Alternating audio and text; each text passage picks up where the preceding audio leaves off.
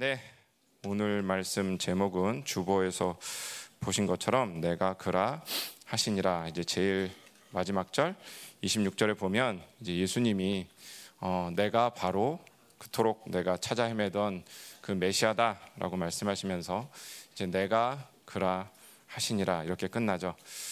어, 하나님이 말레이시아 집회 가운데 이제 호세아 말씀을 우리에게 주셨습니다. 호세아와 고멜의 사랑 이야기죠. 사랑 이야기인데 어, 두 사람의 사랑 이야기가 아니라 어떻게 보면 일방적인 사랑 이야기예요. 네. 호세아는 고멜을 또 붙잡으러 가고 또 고멜은 또 도망치고 근데 이제 성경을 보면 고멜이 뭐 뉘우치고 돌아와서 이제는 호세아랑 행복하게 오래오래 잘 살았다 뭐 이렇게 끝나면 좋겠는데 그런 얘기가 없는 걸로 봐서는 좀 아름답지만 어떻게 보면 좀 슬픈 이야기라고 할 수가 있습니다. 그래서 하나님이 그 이스라엘을 향한 하나님의 사랑을 말씀하시고 싶어서 너는 내 백성이다. 그런데 로암미, 넌 더 이상 내 백성이 아니야. 그리고 또 너는 내 자녀다. 그런데 로로아마, 내가 너를 이제 더 이상 내 자녀, 자녀로서 긍휼히 불쌍히 여기지 않겠다. 그리고 이제는 너는 내 신부야. 백성도 죽였습니다. 자녀도 죽였습니다. 그럼 이제 신부는 어떻게 할까요? 이게 우리가 호세아에서 보았던, 호세아에서 던졌던 질문입니다. 그러면 그 질문에 대한 대답이 바로 예수님. 하나님이 우리에게 호세아에서 던진 질문에 대한 대답을 바로 예수님으로 우리에게 주셨습니다. 그러면 신약 시대에도 이렇게 호세아 이야기랑 비슷한 이야기가 있을까 하다가 제 머리에 제 마음에 바로 떠오른 게 바로 이 사마리아 여인 이야기였습니다. 그래서 어, 예수님이 고매를 만나셨다면 어떤 이야기를 하셨을까? 그게 이 사마리아 여인 이야기를 보면 나와 있겠구나. 구약에서는 호세아가 예수님의 예표로서 하나님의 마음을 담아 고매를 만났다면 여기서는 예수님이 직접 그 신랑의 마음을 가지고 사마리아 여인을 만나 주십니다. 어, 우리가 읽은 것처럼 이 이야기의 배경은 사마리아 땅입니다. 그럼 사마리아 땅은 과연 어떤 땅이냐? 당시 유대 사람들이 유대인들이 생각하기에는 저주받은 땅이라는 거죠. 왜 저주받은 땅이냐? 사마리아 땅은 아시는 것처럼 북이스라엘이 아수르에 의해서 멸망당한 다음에 아시리아가 어떻게 했냐면 강제 이주 정책을 펴니다. 거기 원래 살고 있던 이스라엘 사람들을 다른 지역으로 다 이주시키는 거예요. 그리고 나서 오히려 이방인들을 그 땅에 데려와서 정착시키는 거죠. 시간이 흐르면서 자연스럽게 서로 같이 살게 되고 이제 피가 섞이는 거죠. 결혼 관계를 가지게 되니까. 그러면서 더 이상 이제 사마리아 땅은 이스라엘 유대인이라고 할 수 없는 그런 땅이 되어 버렸습니다. 그리고 또 어떤 일이 있었냐면 이제 이스라엘이 남유다까지 멸망하고 모두 포로로 끌려갔다가 돌아와서 성전을 재건하려고 합니다.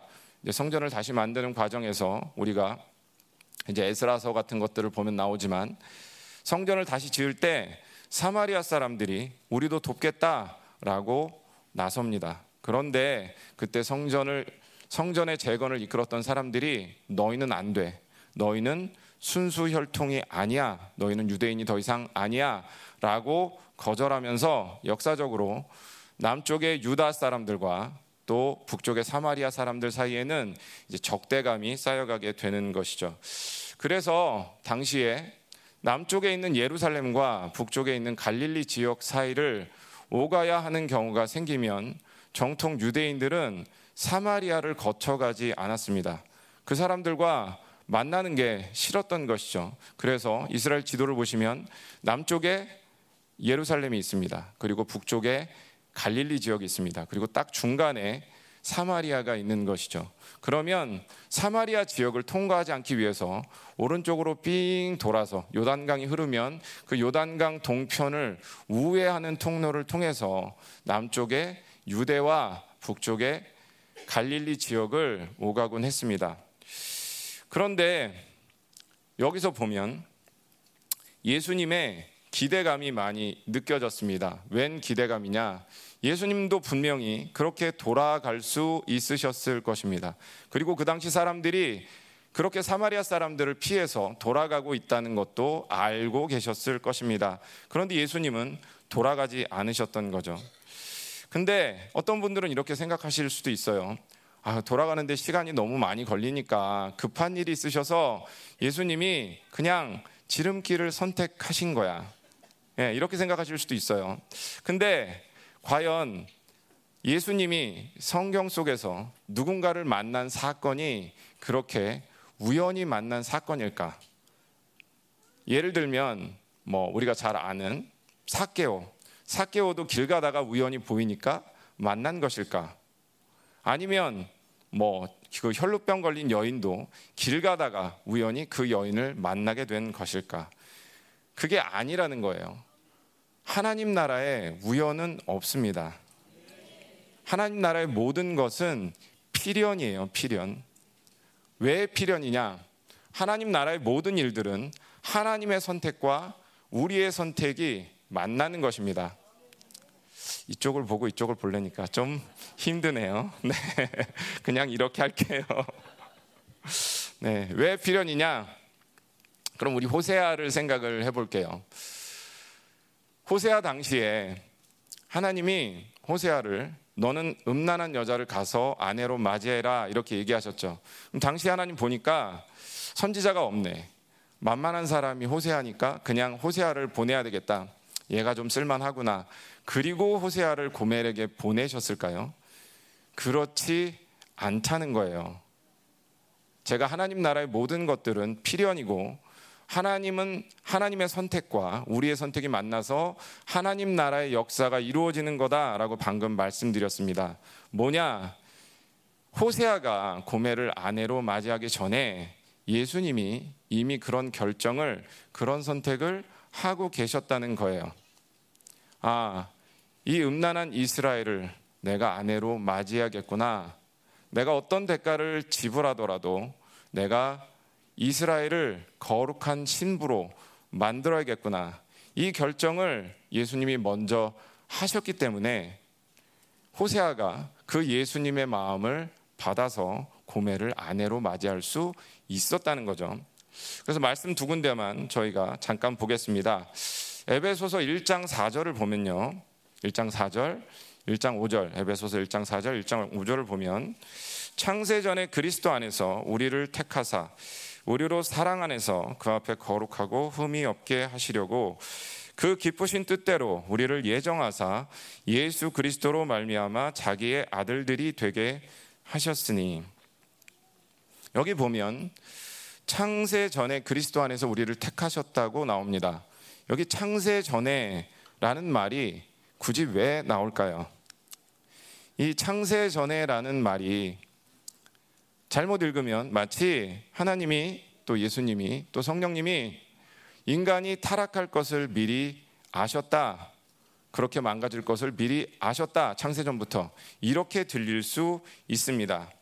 그런데 그런 의미가 아니라, 아니라, 하나님이 기대하셨던 것은 아담을 만드실 때, 이제는 인간들이 자발적으로 하나님을 사랑하고 순종하고 거룩하고 흠이 없는 신부로 성장하는 것들을 기대 하셨다는 거죠. 그런데 하나님이 또 보셨던 건 뭐냐면 그렇게 되지 않을 경우엔 어떻게 할 것이냐?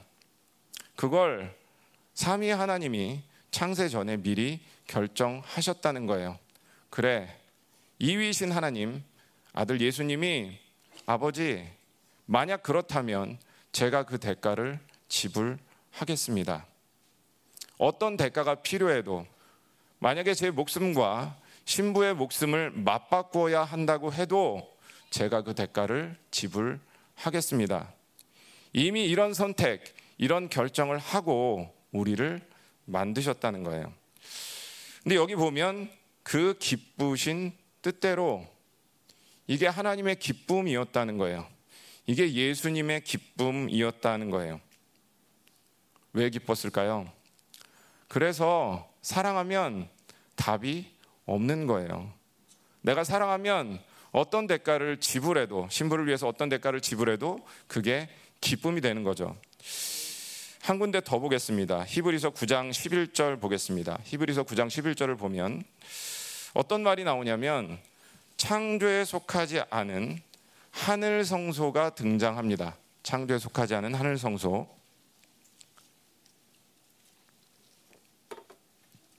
더 크고 온전한 장막이라고 되어 있죠. 창조에 속하지 않았다라는 게 무슨 말일까요? 창조에 속하지 않았다. 인간의 손으로 만들어진 게 아니다라는 거죠. 여기서는 에베소서의 창세 전이라는 말과 같은 말입니다. 원래 성소라는 곳은 우리가 아는 성소는 피가 뿌려져야 하는 곳이죠. 염소의 피가 뿌려지든 양의 피가 뿌려지든 희생 제물에 피가 뿌려져야 하는 곳입니다. 그런데 우리가 아는 성막은 원래 출애굽하고 나서 모세에게 하나님이 성막을 만들고 이곳에서 제사를 드리며 나를 예배해라 이렇게 말씀하신 거예요. 근데 하늘에도 성막이 있었다는 거죠. 하나님이 인간에게 모세에게 성막을 만들어라 라고 말씀하시기 전에 창조에 속하지 않은 하늘의 성막이 이미 있었다는 거예요. 그렇다면 하나님은 이 성막을, 이 성소를 왜 만드셨을까요? 앞에서 이야기한 창세 전에와 같은 뜻이라는 거죠. 벌써 하나님은 이미 결정하셨다는 거예요. 삼위 하나님은 결정하셨다는 거예요. 만약에 인간이 타락을 하면 내 신부가 더 이상 신랑을 따르지 않게 되면 어떻게 할 것인가? 그 성소에 내 피를 뿌리리라. 그 성소에 내 몸을 찢어 나의 신부를 거룩하고 흠 없게 하리라. 그래서 우리가 히브리서 말씀을 들은 것처럼 십자가에서 흘린 그분의 피는 우리의 죄를 용서해 주십니다. 우리를 대속해 주시는 거죠. 그런데 거기서 끝나지 않는다는 거예요. 이미 그분은 하늘의 성소를 생각하셨고, 만약에 우리가 타락했을 경우에, 만약에 우리가 더 이상 거룩하고 흠없는 신부의 모습을 갖추지 못할 때, 당신께서 그 모든 대가를 지불하시고, 그 죄 없는 피를 하늘 성소에 뿌려서 우리 안에 그 피가 흐르도록 그 피가 우리를 거룩하고 흠이 없게 세워가도록 하셨다는 거예요. 그러니까 예수님 안에 이런 기대감, 설레임이 있는 거죠. 비록 나의 신부가, 나의 신부 이스라엘이 심지어 나의 신부 교회가 지금은 타락해서 엉망이지만 내가 온전하게 만들 것이다. 이미 나는 그 피를 흘렸고 또 나는 그 피를 하늘 성소에 뿌렸고 나의 신부가 거룩하고 흠이 없게 될 것이며 나는 그 신부를 취할 것이다. 이런 기대감과 설레임이 그분 안에 있다는 거예요. 지금 사마리아 여자, 이 사마리아 여인을 만나러 갈 때에도 예수님 안에 이런 기대감과 설레임이 있는 거죠. 우연히 길 가다가 피곤해서 쉬던 김에 이 여자를 만난 게 아니라 이미 이 사마리아 땅을 통과하기로 결정하셨을 때 내가 이 여자를 만나야 되겠다. 내가 나의 신부를 꼭 만나야 되겠다. 나의 신부를 만나서 이 신부가 거룩하고 흠이 없는 나의 신부라는 것을 알려줘야 되겠다라고 이미 결정하셨다는 거죠. 그럼 우리 열방교회는 어떻습니까? 여러분 열방교회 어떻게 오셨나요? 열방교회에 우연히 오신 걸까요? 열방교회 하나님이 불러 모을 사람이 없어서 뭐 우리 장로님도 그렇고 뒤에 박통일 집사님도 그렇고 우리 최영경 권사님도 그렇고 우연히 오신 건 아니라는 거죠. 한번 생각을 해보십시오. 몇천 년의 역사가 있었습니다. 또 이 온 땅에 사는 수많은 사람들이 그 역사 속에 살고 죽어갔습니다. 그 많은 사람들 중에 이 시대에 여러분들이 태어나게 하신 것 한 가지만 해도 하나님의 특별한 섭리가 있다는 거예요. 그리고 또 대한민국 땅에 이 시와에 열방교회를 세우신 것도 하나님의 특별한 섭리가 있다는 거죠. 여기에 모인 우리는 우연히 하나님이 어쩌다가 모을 사람이 없어서 남은 자라는 이름으로 이곳에 모은 게 아니라는 겁니다. 그분 안에 분명히 여러분들을 향한 기대감과 설레임이 있다는 것을 믿으시기 바랍니다. 너희는 나의 거룩한 신부다. 너희는 흠이 없는 신부다. 이미 그 모든 대가를 내가 지불했다. 믿어라. 믿어라. 믿기만 하면 여러분은 이미 그분의 거룩한 흠 없는 신부인 거예요. 그래서 이제 예수님이 사마리아 여인을 만나러 사마리아 땅으로 들어가셨습니다. 그런데 문제는 뭐냐면 신랑은 신부를 알아보는데 신부는 신랑을 못 알아본다는 거죠. 오늘 본문을 쭉 이렇게 보시면 알겠지만 이 사마리아 여인의 예수님을 향한 반응이 영 시큰둥합니다. 뭐야 이 사람 신랑 웃기고 있네 약간 이런 반응이에요. 그러면서 예수님에게 세 가지 질문을 가지고 옵니다. 나 지금 내 인생도 힘들어 죽겠으니까 당신이 정말 내 신랑이라면 내 인생의 문제들을 좀 해결을 해봐. 이러는 것 같아요. 첫 번째 문제는 뭐냐면 우물입니다. 우리가 읽었듯이 우물. 그리고 두 번째 문제는 뭐냐면 남편입니다. 남편. 그리고 세 번째 문제는 뭐냐면 예배입니다. 그러니까 인생의 문제 세 가지가 뭐냐면 첫 번째 우물, 두 번째 남편, 세 번째 예배. 그러니까 이세 가지 문제를 가지고 나온 거예요. 우리가 호세아 집회 이번 말레이시아 집회 때 가신 우리 열방교회 분들 박통일 집사님 은혜 많이 받으셨죠? 네. 앞에 앉으셔서 여전히 대가를 지불하시는 옆에 계신 우리 김성현 집사님도 은혜 많이 받으셨죠? 네. 네. 저희 공동체 셀장님들이라서 제가 그냥 여쭤봤어요. 최영락 집사님은 어디 가셨나? 최영락 집사님 어디 계세요? 은혜 많이 받으셨죠?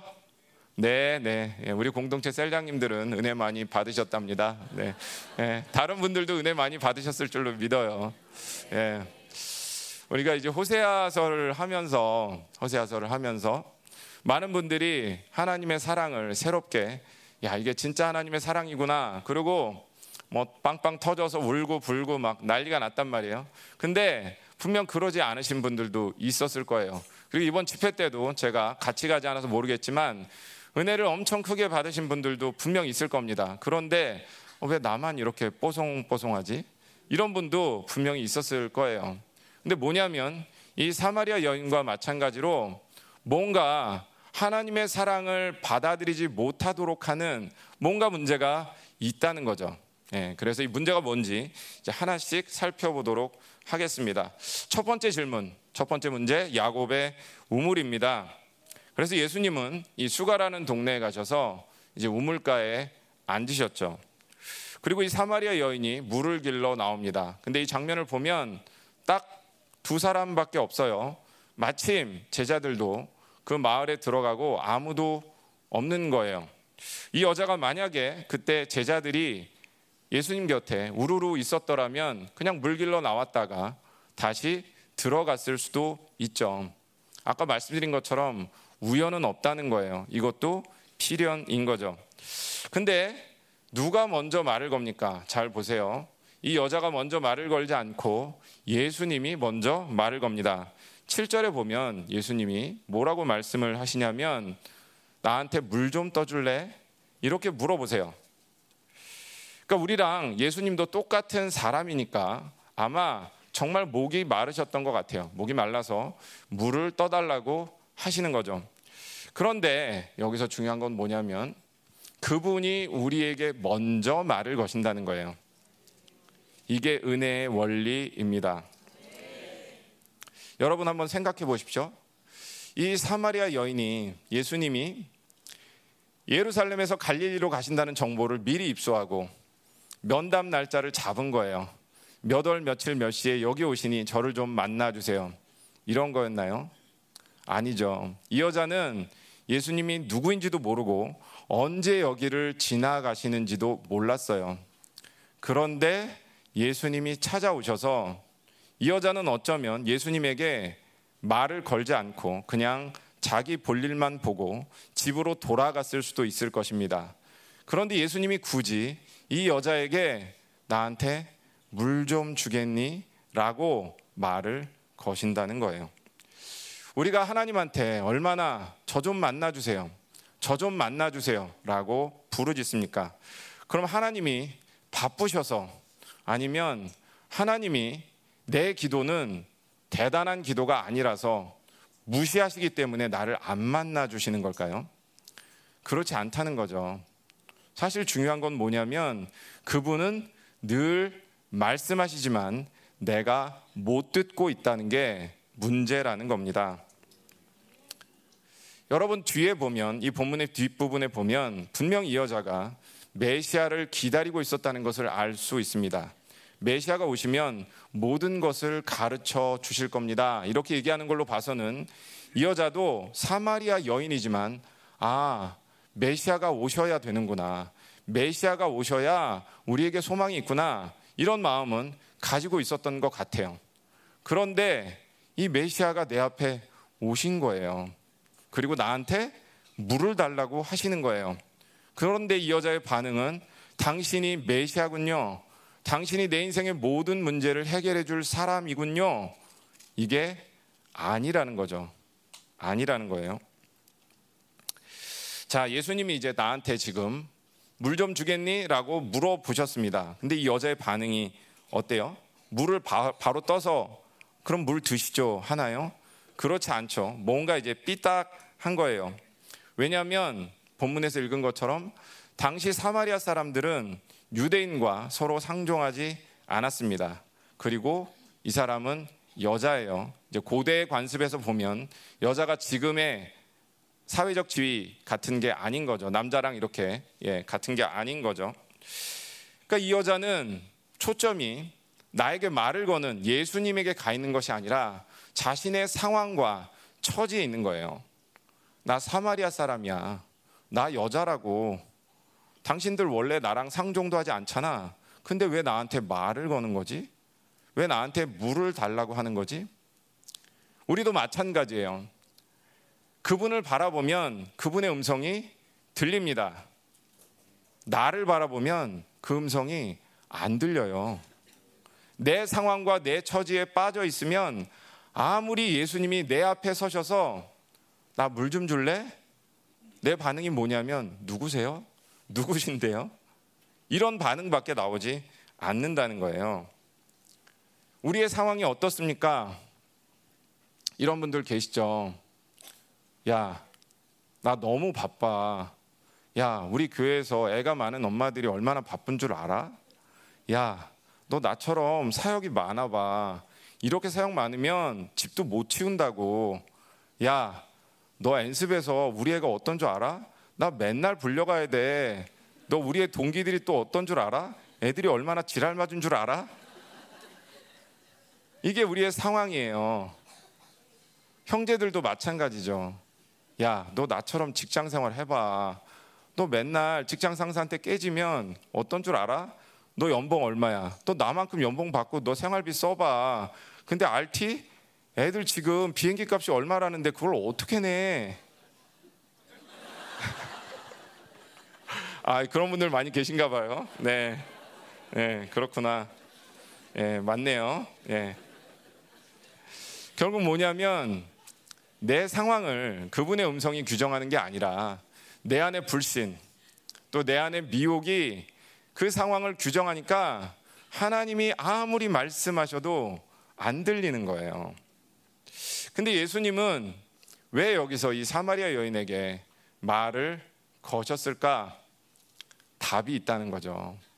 예수님한테는 답이 있다는 거예요. 그 문제가 어떤 문제건 내가 보기에 그 상황이 아무리 어려운 상황이라고 해도 예수님한테는 분명히 답이 있다는 겁니다.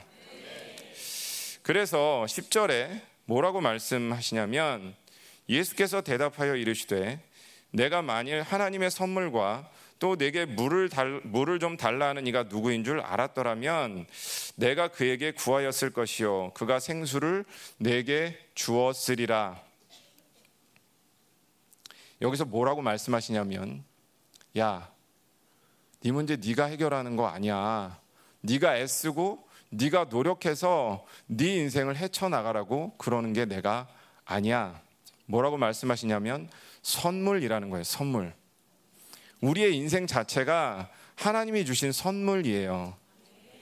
제가 아까 말씀드렸지만 난 대한민국에서 태어날 거 선택하신 분 없잖아요. 내가 이 시대에 태어날 거 선택하신 분 아무도 없어요. 근데 우리의 착각이 뭐냐면 우리가 많은 것들을 선택하고 애쓰고 노력해야지만 인생이 풀어진다고 생각한다는 거죠. 그렇지 않아요. 모든 게 그분의 선물입니다.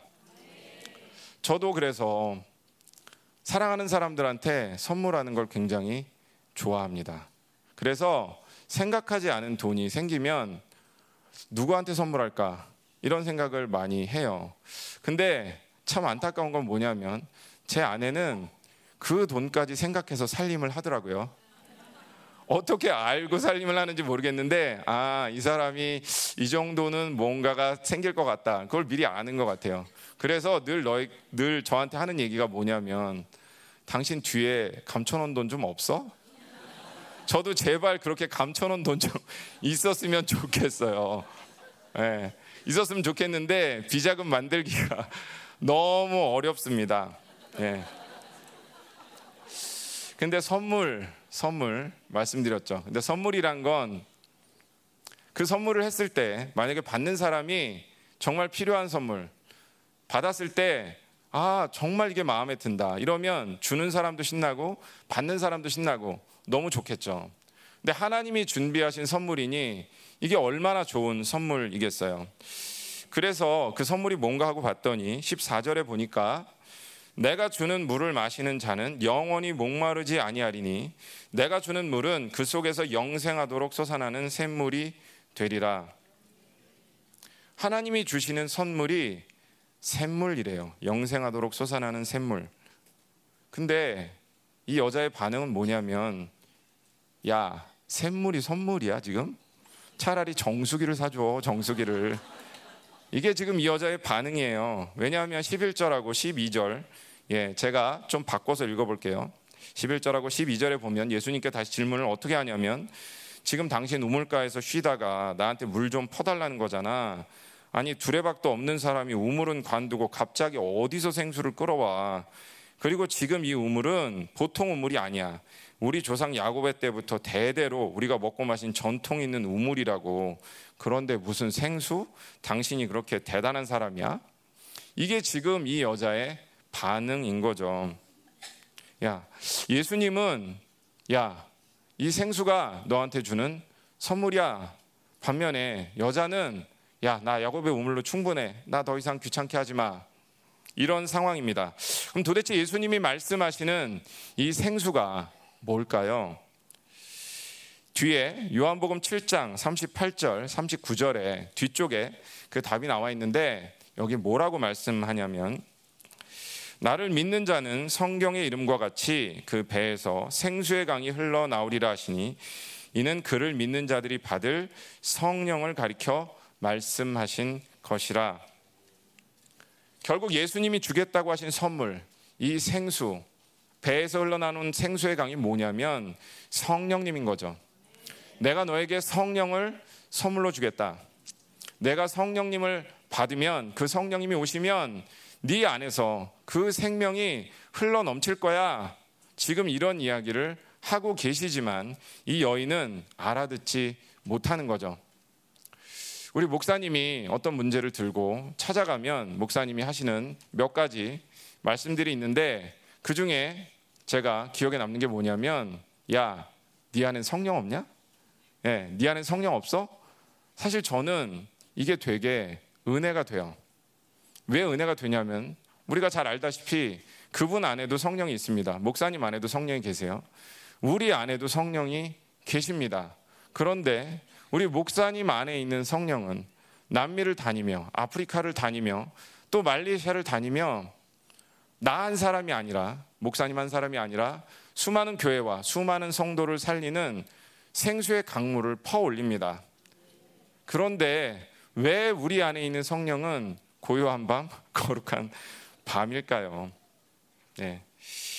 이유는 우리에게 이렇게 이미 생수의 강물을 주셨는데도 불구하고 우리가 야곱의 우물을 계속해서 찾기 때문입니다. 그럼 우리에게 있어서 야곱의 우물이 뭘까요? 우리가 성령님 대신에 의지하는 그 무언가가 있다는 거죠. 호세아에서는 그것을 혼합주의라고 말했습니다. 내 안에 분명히 성령이 계시지만 여전히 야곱의 우물에 가서 물을 길어 올리고 있는 게 혼합주의라는 거죠. 그리고 호세아에서는 뭐라고 말씀하셨냐면 그 혼합주의를 걷어내야만 온전히 하나님의 사랑을 받아들일 수 있고 나의 신랑 되신 그분만을 100% 사랑할 수 있다. 우리가 그렇게 들었어요. 그러면 여러분들 안에 있는 이 혼합주의, 야곱의 우물은 도대체 뭡니까? 뭐 여러 가지 있겠죠. 뭐 사람일 수도 있어요. 뭐 돈일 수도 있어요. 명예일 수도 있어요. 아니면 어떤 직업일 수도 있어요. 이것들이 나에게 생명을 준다고 계속 속이는 거예요. 여러분, 그 물을 마시면 목이 다시 마릅니까? 안 마릅니까? 다시 마르죠. 돈, 돈 벌죠. 돈 벌면 이만큼 벌었으니까 충분하다. 이런 생각이 드십니까? 그렇지 않죠. 돈이 아무리 많아도 돈을 더 갖고 싶은 거예요. 사람에 대한 것도 마찬가지죠. 그 사람, 내 사람 만들고 싶은 마음이 들죠. 나에게 잘해줬으면 좋겠죠.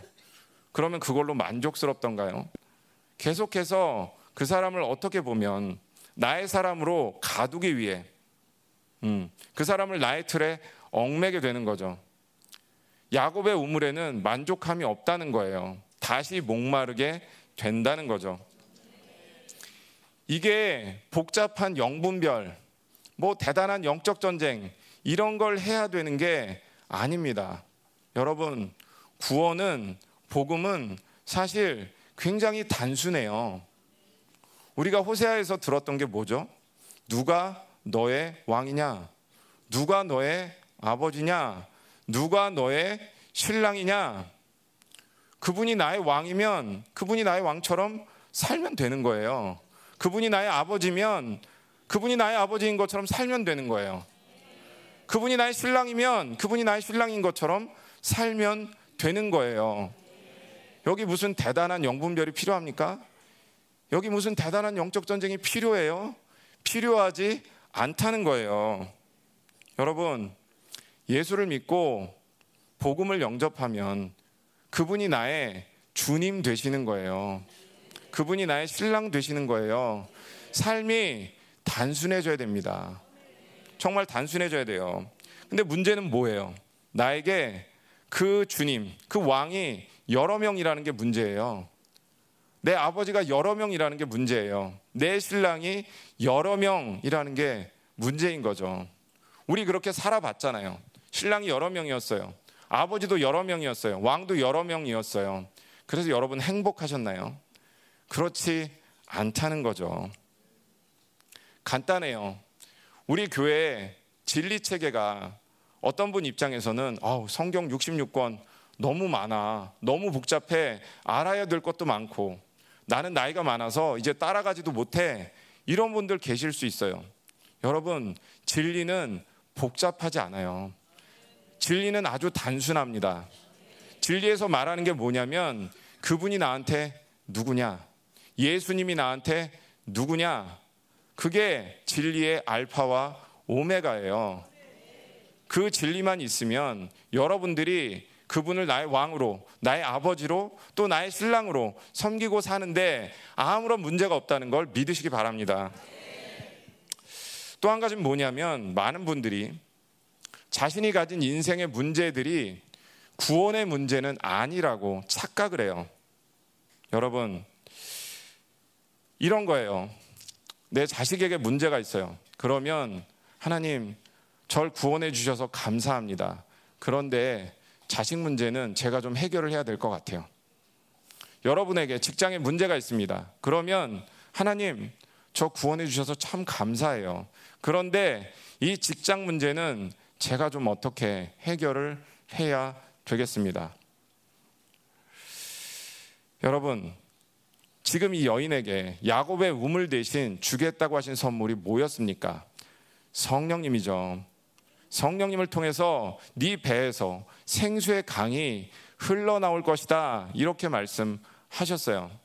그러면 우리 안에 인생에 어떤 문제가 있건 자식 문제가 있건 뭐 직장 문제가 있건 뭐 돈 문제가 있건 어떤 문제가 있건 간에 그 문제는 모두 구원의 문제인 거예요. 하나님이 우리에게 원하시는 건 딱 한 가지입니다. 너 나랑 같이 살래? 우리 안에 계신 성령님과 함께 살래? 그거 한 가지를 보시는 거예요. 중요한 건 내 자식이 어떻고 돈이 어떻고 사람이 어떻고 내 직장이 어떻고 이게 중요한 게 아니라 내 상황과 내 처지와 환경이 아무리 엉망처럼 보일지라도 만약에 여러분이 그분을 여러분의 주님으로 고백하고 여러분의 신랑으로 고백하고 살아가고 있다면 사실은 남들이 아무리 뭐라고 해도 이 세상에서 아무리 여러분들을 뭐라고 해도 여러분들의 인생은 아무런 문제가 없는 거예요. 중요한 건 딱 한 가지. 내가 지금 그분과 살고 있는가? 내가 지금 성령님과 동행하고 있는가? 그분을 나의 아버지처럼, 나의 신랑처럼 여기고 내가 살아가고 있는가? 그거 한 가지만 중요한 거예요. 근데 혼합주의가 왜 무섭습니까? 혼합주의가 무서운 이유는 내가 여전히 구원받았다고 착각하도록 만들기 때문에 이 혼합주의라는 게 그래서 무서운 거예요. 특별히 뭐 어른, 들도 마찬가지지만 우리 중고등부 청년들 은혜를 헛되이 받으면 안 됩니다. 고린도후서 6장 1절 2절 말씀에 뭐라고 얘기하냐면 지금이 은혜 받을 만한 때이고 지금이 구원의 날이라는 표현이 나와요. 왜 지금이 은혜 받을 만한 때이고 지금이 구원의 날이냐? 하나님이 분명히 지금 남은 자를 세우는 시즌이라고 말씀하셨어요. 이게 그렇게 길지 않다는 거예요. 그리고 지금은 또 다음 세대를 세우는 시간, 다음 세대가 일어나는 시간이라고 말씀하셨어요. 그게 언제까지일지 우리는 정확히 모릅니다. 하지만 이 시간이 지나고 나면 더 이상 새로운 남은 자가, 새로운 다음 세대가 세워지지 않을 수도 있다는 거예요. 그런데 우리 안에 이런 착각이 있을 수 있어요. 참 열방교회 대단한 교회야. 여기는 영적인 교회지. 우리에게 이런 예배가 있고, 이런 목사님이 계시고, 이런 사역자들이 있고, 참 우리 교회 너무 좋아. 야, 그리고 저 장로님을 보니까, 저 권사님을 보니까, 정말 저분들은 성화로 영화로 가시는 것 같아. 여기까진 좋아요. 여기까진 좋은데, 어떤 생각을 할 수 있냐면, 그래, 나 이런 교회 다니고 있으니까 나는 그냥 여기 붙어 있으면 개털 모자라도 쓰고 천국 가면 되지 뭐. 이게 혼합주의인 거예요. 이게 정말 위험한 생각인 거예요. 구원은 그런 게 아니에요. 하나님의 예정은 그런 게 아니에요. 하나님의 예정은 모든 남은 자를 당신의 거룩하고 흠없는 신부로 세우는 게 하나님의 예정이지 누구는 그렇게 또 어떤 사람은 말 그대로 야 그냥 너는 겨우 구원만 받아도 괜찮아 그런 게 아니라는 거죠. 그럼 제가 이렇게 얘기를 해보겠습니다. 우리 중고등부 친구들 어떻게 들을지 모르겠지만 한번 생각을 해보세요. 요즘에 목사님이 최근 들어서 이런 얘기를 자주 하셨어요. 구원은 죽어서 천국 가고 지옥 가는 이야기가 아니다. 그렇게 얘기를 하셨어요. 그런데 우리가 오랫동안 잘못된 진리를 들어서 잘못된 말씀을 들어서 단순히 구원이 죽고 나면 천국, 죽고 나면 지옥 가는 걸로 오해하고 있었다. 근데 한번 이렇게 생각을 해보죠. 그냥 구원이 그거라고 생각을 해보는 거예요. 죽고 나면 천국, 죽고 나면 지옥, 그게 단 거야. 구원은 다른 거 없어. 근데 천국 가면 어떻게 되는 거냐면 그분을 맨날 예배해야 돼. 그분을 맨날 찬양해야 돼. 그게 천국에서의 일상이야. 근데 이 땅에서 난 그게 너무 지겨워. 너무 재미없어. 너무너무 지루해. 그런데 천국에 가면 그걸 매일 해야 되는 거야. 매 시간 해야 되는 거야. 거기서 어떻게 살아? 지옥에 왜 가는 줄 아니? 그게 너무 지루해서 그런 사람들은 지옥 가는 거야. 어. 그렇다고. 한번 생각해 봐. 여기서도 이렇게 재미없고 지루한데 천국 가면 얼마나 지루할까? 얼마나 재미없을까? 여러분, 지금 제가 그냥 예를 들어 말씀드렸지만 정말 그런 거예요. 죽고 나서 천국 가면 뭐가 짜잔하고 바뀌는 게 아니라니까요. 여기서 살던 그 삶을 천년 왕국에서 그대로 살아가는 거예요. 그 땅에서 그대로 살아가는 거예요. 여기서 그분이 나의 신랑인 게 너무 싫고 여기서 그분이 나의 아버지인 게 너무 싫은데 재미없는데 갑자기 그 땅에 가서 어떻게 그게 재밌고 신이 나겠어요. 그럴 수가 없다는 거죠. 한 가지만 더 보겠습니다. 여기서 예수님이 주시는 선물은 생수의 강이라는 거예요. 살아 움직이는 강물이라는 거죠. 그래서 우리에게 생명력을 준다는 건데 여러분 어제 흘러간 강물을 오늘 그 자리에 가면 찾을 수 있을까요? 없을까요? 없겠죠. 그렇죠? 어제 흘러간 강물은 어제 흘러간 강물이고 내가 오늘 그 강에 가면 새로운 물을 또 퍼오는 거예요. 그런데 그런데 이미 흘러간 물을 찾을 수가 없으니까 야곱의 우물에 가시는 분들이 있어요. 강물이 계속 바뀌어요. 새로운 강물이 흘러와요. 그 새로움이 힘든 거죠. 그러니까 그냥 내가 야곱의 우물에 가서 물을 퍼오는 게 훨씬 더 편해. 여러분, 교회가 새로운 시즌으로 들어간다고 목사님 선포하셨죠? 근데 이게 그 전까지는 우리 교회가 새롭지 않다가 갑자기 뭐가 새롭다. 이게 아니에요. 여러분, 교회는 생명입니다. 열방교회가 진짜 생명이라면 사실은 날마다 변하고 매주 변하고 매달 변하는 게 정상인 거예요. 그걸 믿으셔야 돼요. 제가 지난번에 그 충주에서 남은 자 집회할 때 그 생명사역 교회에서 오신 분들 사역하면서 좀 느낀 게 있었어요. 뭐냐면 아 이분들이 한때는 이 생수의 강물을 마시고 있었는데 지금은 그게 야곱의 우물이 됐구나. 무슨 말이냐면 이분들이 생명사역을 하시면서 받았던 큰 은혜들이 있어요. 5년 전에, 10년 전에, 뭐 어떤 집회 때, 어떤 사역 때 이분들이 분명히 큰 은혜를 받고 놀라운 하나님을 만났어요. 그런데 문제는 뭐냐면 지금 어떠냐는 거죠. 지금. 그때는 분명 은혜 받았어. 근데 지금은 지금 내가 만나고 있는 하나님은 뭐죠? 이분들이 계속 야곱의 우물에 가서 내가 5년 전에 만났던 그 하나님, 내가 10년 전에 만났던 그 하나님을 계속 찾고 있는 거예요. 우리는 다를까요? 열방교회도 사실 수많은 집회를 하면서 열방교회 오시고 나서 큰 은혜 받으신 분들 많을 거예요. 또 우리 교회 처음 오실 때 사연이 얼마나 많습니까? 간증이 얼마나 많습니까? 여러분, 지금 어떤 하나님을 만나고 계세요? 그때 그 하나님 만나셨잖아요. 근데 지금은요. 여전히 야곱의 우물 가서 여러분 그 옛날의 하나님을 찾고 계시진 않습니까? 하나님이 그렇게 작은 분이 아니라는 거예요. 하나님은 우리가 영원토록 살아도 계속해서 새로운 분이에요. 우리에게 새로운 생명을 주시는 분이에요. 야곱의 우물을 찾지 말고 지금 그분이 주시는 그 생수의 강물을 마시기를 바랍니다. 이렇게 첫 번째 질문, 예, 야곱의 우물에 관한 얘기가 끝나니까 이제 두 번째 질문이 나옵니다. 예수님이 이 여인에게 갑자기 물어보세요. 16절에 뭐라고 말씀하시냐면 너 가서 남편 좀 불러올래? 이렇게 물어보세요. 왜 갑자기 이런 얘기를 하셨을까? 우물에 관한 얘기가 이제 15절에서 끝나는데 15절을 보니까 여자가 이르되 주여 그런 물을 내게 주사 목마르지도 않고 또 여기 물 기르러 오지도 않게 하옵소서.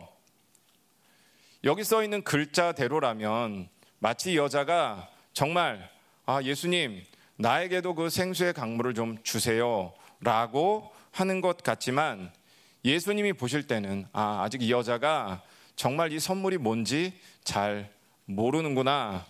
그래서 남편 이야기를 꺼내신 거죠. 야곱의 우물이 먹고 사는 문제라면 이제 이 여자에게 있어서 남편의 이야기는 죄와 상처의 문제입니다. 예수님이 이야기를 꺼내신 이유는 야, 죄와 상처의 문제에 대한 해답도 내가 가지고 있어. 내가 너의 죄와 상처의 문제를 해결해 줄게. 이렇게 말씀하시는 거예요.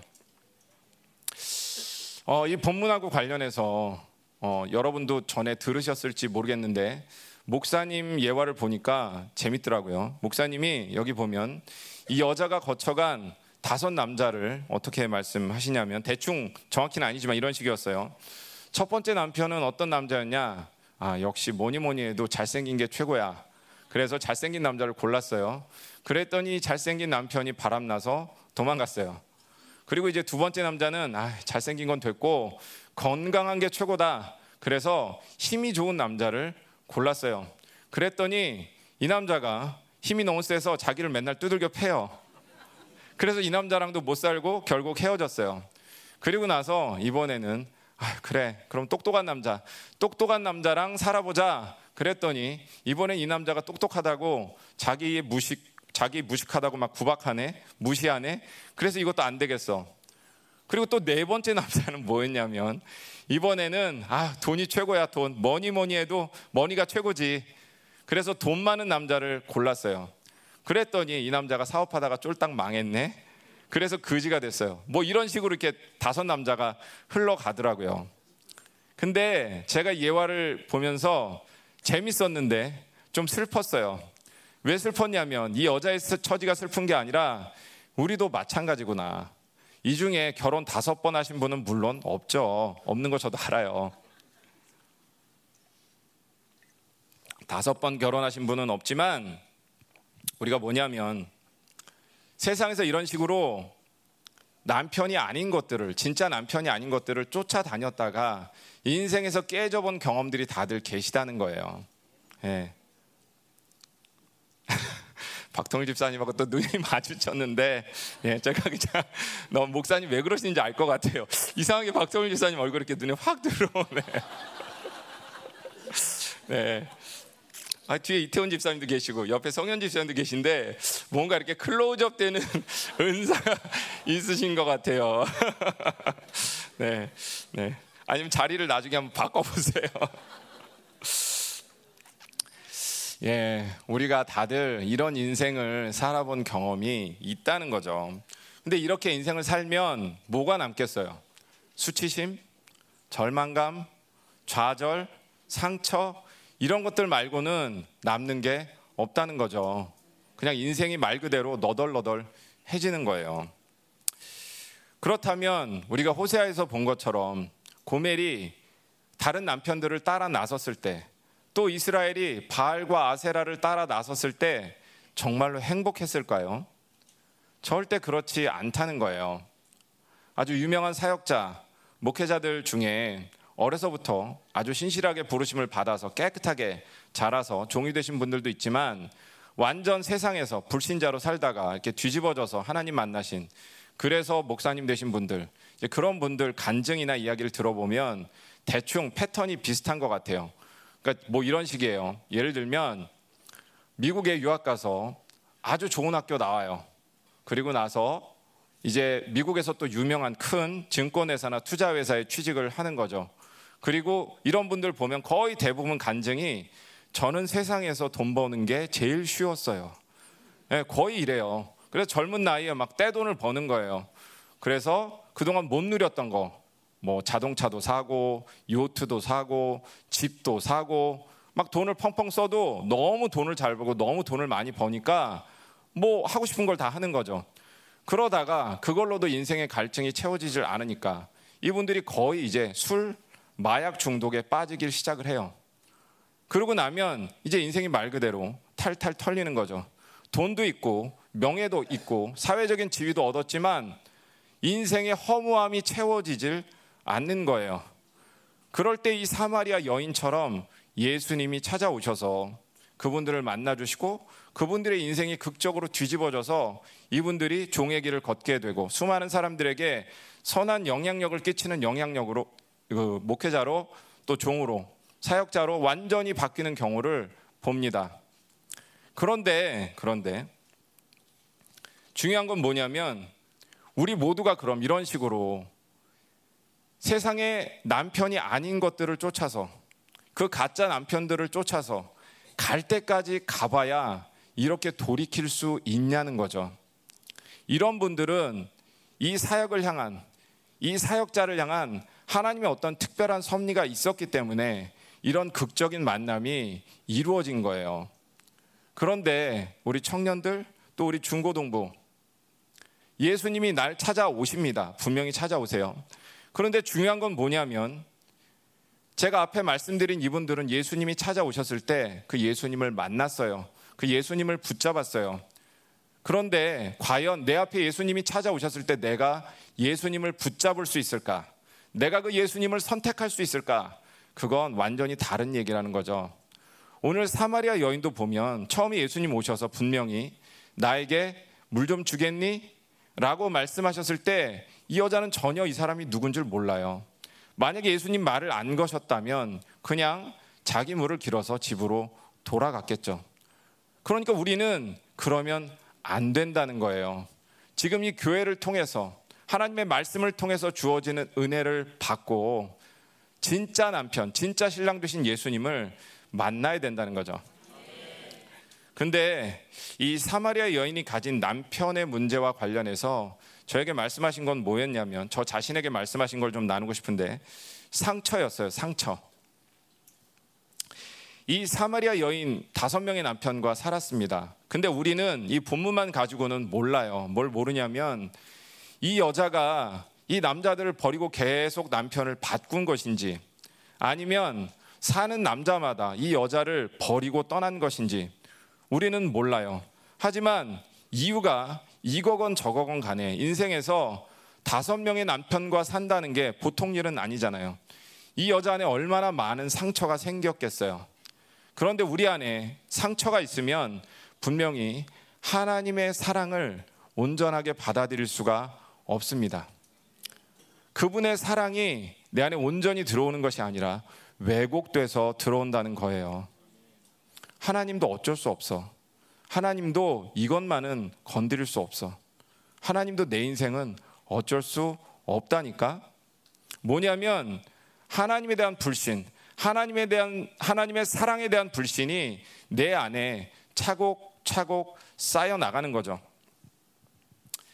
저에게는 어떤 불신이 있었냐면 전 아닌 줄 알았어요. 제가 애가 없잖아요.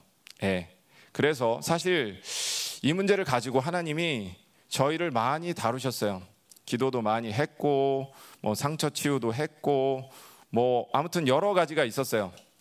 여러 가지가 있었는데 정작 중요한 문제는 뭐였냐면 하나님이 저에게 내가 너에게 애를 줄 거야 라고 계속 말씀하셨다는 거예요. 그럼 이건 심각하죠. 왜냐하면 다른 누군가가 아유, 목사님, 하나님이 애 주신대요. 그러면 제가 물론 아유, 감사합니다 이러지만 그분이 말씀하신 거지. 하나님 나에게 직접 말씀하신 게 아니니까 그런가 보다 하고 넘어갈 수도 있지만 하나님 저에게 직접 말씀하셨잖아요. 그런데 시간이 지나면서 제가 약간 포기했던 것 같아요. 하나님의 어떤 설득을. 때로는 하나님에게 이렇게 물었어요. 하나님, 아, 영적 자녀를 말씀하시는 거죠? 그냥 그러면 그렇다고 하세요. 하나님이, 아니, 아니거든. 그래요? 하나님, 저 이제 나이가 있잖아요. 제 안에도 나이가 있잖아요. 우리를 아브라함 사라처럼 만들 거 아니면 이제 그만하세요. 아니. 저에겐 이게 풀리지 않는 숙제였어요. 이게 몰랐지만 제 안에 불신이 쌓였겠죠. 하루는 제 아내가 저를 찔렀어요. 아니, 그렇게 근본적인 문제도 해결되지 않았는데 어떻게 사역을 하냐고.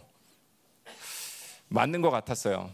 그런데 이번에 어떤 일이 저에게 있었냐면 사모님이 코스타리카 집회 사모님이 가셨을 때 그때 이제 마지막 날 중보였어요. 마지막 날 중보였는데 마지막 날 중보하면서 하나님 저한테 부어, 부어 주신 마음이 뭐였냐면 제 눈에 그림을 보여주시는데 제가 아이들을 안고 펑펑 울면서 고백하더라고요. 그게 뭐냐면 이 땅에 남은 자의 아이들이었어요. 그 아이들을 안고 제가 진짜 제 입으로 뭐라고 말을 하고 있냐면 보니까 하나님, 제가 낳은 자식입니다. 이들이 제가 낳은 자식입니다. 근데 사실 그 전에 한 번 말씀하셨는데 그때는 제 불신이 커서 그걸 믿음으로 받지 못했어요. 무슨 말이냐면 제가 영국에 있을 때 난데없이 저랑 제 아내를 그 근처에 있는 국제학교에 가게 하셨어요. 저희가 전혀 애가 없으니까 그런 학교에 갈 일이 없는데 아이를 둔 어떤 부모님이 저희를 초대 어떤 행사에 초대해 주셔서 그 국제학교에 가게 됐는데 그 국제학교가 어떤 학교냐면 저희가 살던 동네에 정말 시골인데 외국인들이 굉장히 많이 옵니다. 왜 많이 오냐면 거기 북해 유전이 있어서 세계 다국적 기업, 그러니까 기름을 기름을 퍼올리는 유명한 그 석유 회사들이 다 밀집되어 있는 거예요. 그 지역에. 그러니까 그 지역에는 그 석유 회사에서 일하는 직원들, 엔지니어들, 또 바다에 나가서 일하는 사람들이 다 국적이 다른 거예요. 뭐 유럽 사람, 뭐 아프리카 사람, 뭐 아시아 사람 엄청 많은 거죠. 근데 그날이 어떤 행사냐면 각자 자기 나라의 전통 의상을 입고 전통 음식을 만들어서 소개하는 날이었어요. 마지막 하이라이트가 뭐였냐면 각 나라가 올림픽 때 입장하는 것처럼 자기 나라 깃발을 들고 자기 나라 전통 의상을 입고 아이들이 이렇게 그 스타디움 같은 걸 이렇게 행진하는데 거기 모여든 아이들이 깃발수로 따지면 적어도 그냥 몇십 개 나라는 좋게 되어 보였어요. 그때 하나님 분명히 말씀하셨거든요. 이게 네 자식들이야. 저한테도 말씀하셨고 제 아내한테도 말씀하셨는데 저희가 약간 웃었어요. 그럴 리가. 그런데 그때 중보하는 마지막 날 그 환상을 보면서 아, 그때 이미 말씀하셨는데 그땐 내가 믿음이 없었구나. 하나님이 나에게 계속 자식을 주겠다. 네가 낳은 자식을 주겠다. 네가 낳은 자식을 주겠다. 라고 말씀하셨던 게 이거였구나. 이거였구나. 저한테는 아무튼 큰 은혜였어요. 그리고 나서 또 어떤 일이 있었냐면 거기에 대한 확증이었는데 이제 사모님이 코스타리카 이게 선지자 영이 흘러서 그랬던 것 같아요. 코스타리카 집회 이제 갔다 오셔서 감사 예배 드리기 전날 밤에 그날 우연히 사모님이 여기 이쯤 앉아서 최영경 권사님 앉으신 자리에 앉아서 혼자 기도를 하고 계셨고 그때 늦은 시간이라 본당에는 몇 명 없었어요. 다 합해서 한 10명 정도 있었던 것 같아요. 10명 정도 있었는데 사모님 여기서 기도하시니까 기름 부으심이 계속 흘러오더라고요. 그러면서 하나님 말씀하신 게 뭐냐면 갑자기 아들아 100만 명을 구해라. 그렇게 말씀하셨어요. 네? 100만 명이요? 남은 자 100만 명을 구해라. 근데 저는 처음에 제가 잘못 들었다고 생각했어요. 우리나라에서 남은 자 100만 명? 그거 좀 불가능해 보이잖아요. 물론 하나님이 하시면 하겠지만 하고 불가능한 숫자라고 생각했어요. 그랬더니 하나님 말씀하시길 너희 나라가 아니야. 세계에서 남은 자 100만 명을 구해. 그들이 한국으로 올 것이다. 한국으로 모일 것이다. 그러면서 교회 옛날에 있던 표가 떠올랐어요. 지금은 없는데 예전에 이렇게 조그만 현수막이 항상 본당에 걸려 있었는데 거기 보면 뭐 거룩한 1만 목회자 또 그리고 뭐 30만 선교사 그리고 100만 명이 모이는 집회를 허락하소서 꽤 오래전에 그런 이렇게 플래카드가 붙어 있었어요. 저는 그게 왜 붙어 있었는지 몰랐죠. 그냥 사람이 많이 모이는 집회를 교회에서 기도하고 있나 보다. 근데 어느 순간 그게 사라졌어요. 없어졌어요. 근데 하나님이 그때 말씀하실 때 그 아이들이 또 보였어요. 아, 하나님이 이 땅을 그렇게 쓰시기를 원하는구나. 그 사람들이 오겠구나. 이게 저한테는 또 하나의 확증이었습니다. 우리 안에 그것이 죄의 문제든 상처의 문제든 하나님이 해결해 주지 못하실 문제는 없습니다. 예수님을 만나면 저처럼 아주 오래된 상처, 아주 오래된 불신이라고 해도 그분이 해결해 주신다는 거예요. 여기서 이 사마리아 여인은 너 남편이 있니? 라고 물어봤을 때 전 남편이 없어요. 얼마나 수치스러웠을까요? 얼마나 드러내고 싶지 않았을까요? 그런데 예수님이 우리에게 이렇게 말씀하신다는 거예요. 너 부끄러워할 필요 없어. 너 수치스러워할 필요 없어. 내가 너에게 사랑과 의를 함께 줬잖아. 내가 볼 때 너는 나의 거룩한 신부야. 너는 순결한 신부야. 너는 아름다운 신부야.